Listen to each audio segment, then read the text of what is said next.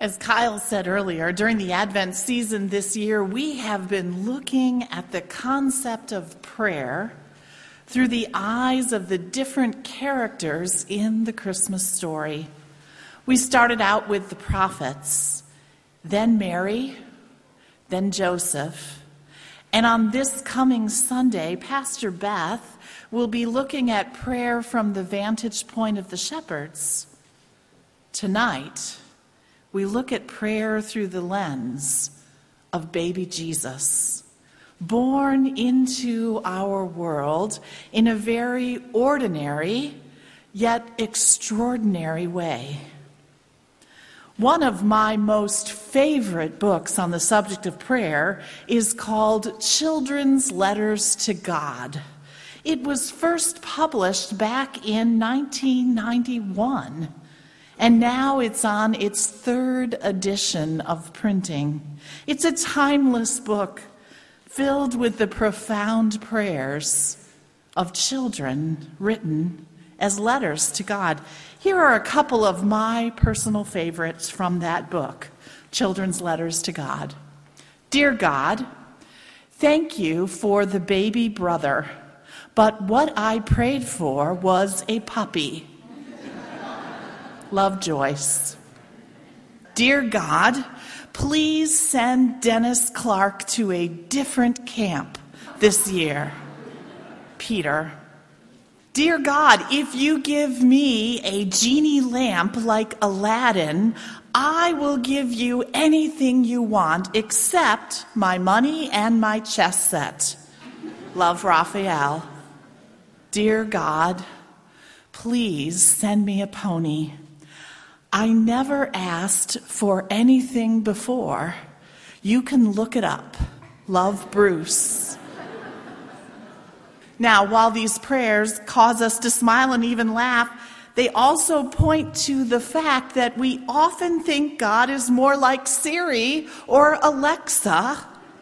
We just ask for what we want and God magically grants it, maybe even throwing in two day free shipping.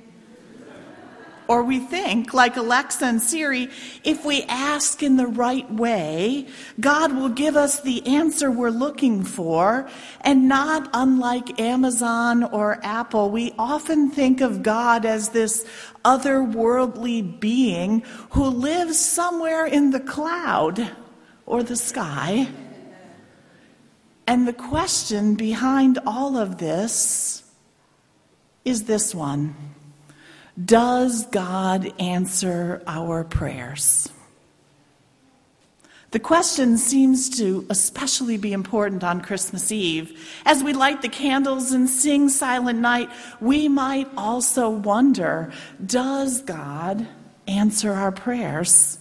And does the birth of Jesus have anything to do at all with answered prayers?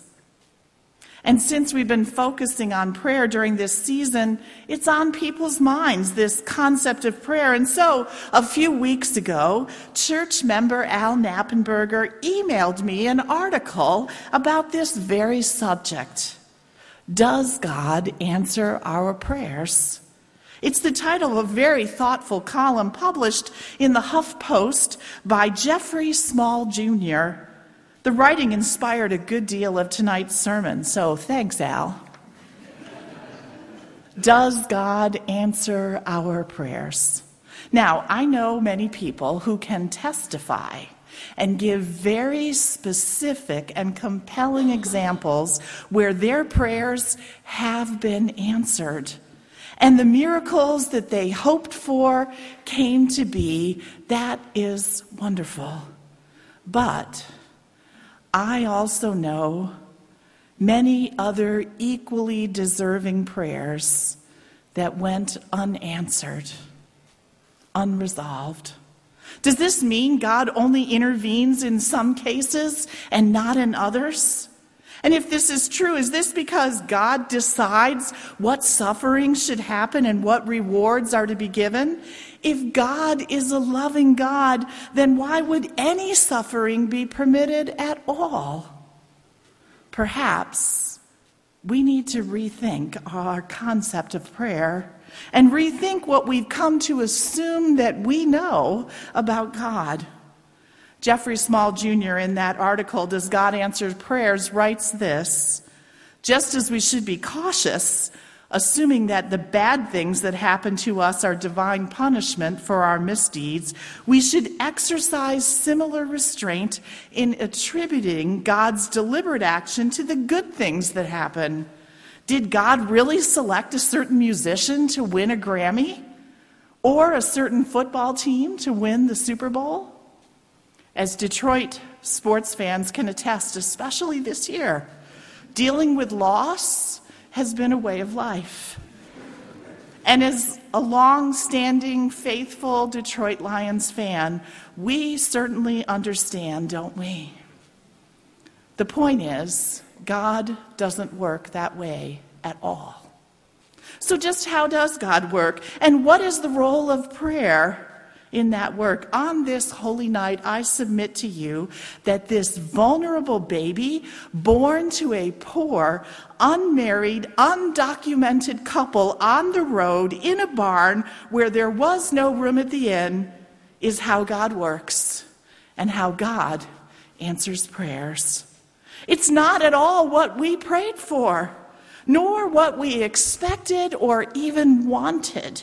It's a shocking answer from God. No wonder the angels kept saying, Don't be afraid. Of course, we know the rest of the story how the baby grew up to be a man who brought healing and change to systems of oppression and good news to all who suffer and mourn and living water so that we are not thirsty anymore. But it's not at all what we prayed for. And yet, Jesus is God's answer to our prayers. Jesus, as God's answer to prayer, helps us to understand that God is much different than we usually think. Instead of being some kind of otherworldly being off in a cloud or the sky, God is right here with us. A creative power always working, always creating newness in the midst of the mess we find ourselves in. Vulnerability, it's God's signature. Amazing power, found in the greatest of weaknesses. Unbelievable strength when your back is against the wall. That's the way God works and who God really is. Tonight, it's a reminder to us to forget about Siri and Alexa and rethink our concept of God born in a manger, hope in the midst of struggle and hardship. Look for the love found in difficult times. Look for the help that is offered to you when you are going through rough seas, like flowers sprouting in the concrete. This is how God works. Whatever you're facing, whatever you face this year, Look into that manger and remember this Jesus is God's answer to your prayers, God's love breaking through. And with Jesus as an answer to our prayers, it also means that we need to rethink prayer itself. Rather than being a laundry list of our desires, prayer is a place where we can open ourselves to God a place like meditation where we can center ourselves in God's Spirit and God's unconditional love, a place to accept who we really are and who we are becoming. Prayer is a place to deeply connect with God's heart, and in that kind of prayer space, we know that God is working in each of us. Prayer is a place of thankfulness as we realize no matter what we face, we have enough, enough for what we need. Prayer reminds us that we're never alone because God is with us, and that is the message of Christmas. That's what the word Emmanuel means God with us. Prayer also can be a place of forgiveness for both the things we've done in our lives and the wrongs we feel have been committed against us. And forgiveness is the key to healing and true freedom. We can find that in prayer. And finally, we can use prayer to connect with others in deeply authentic and powerful ways. Praying for those who face illness and hardship and wishing them well helps us to practice compassion and empathy and to realize that we are all connected in this place and all around the world through God. There is incredible power in our connections. Finally, this Christmas night, I want to share with you some places where I have seen answered prayers during this season. I have witnessed an incredible number of people working together towards the same goal and the power of that effort. You saw it right here while the candles were being lit for the first time ever in the history of this congregation. This chancel is accessible to everyone, every single person. It happened. I saw the outpouring of love this season and care for people in need throughout our community and across the world. I've seen people who work tirelessly each and every day to change systems which seek to oppress and divide us from one another. And I've seen incredible outpourings of love for people facing heartbreaking illnesses and unspeakable and tragic trauma and loss.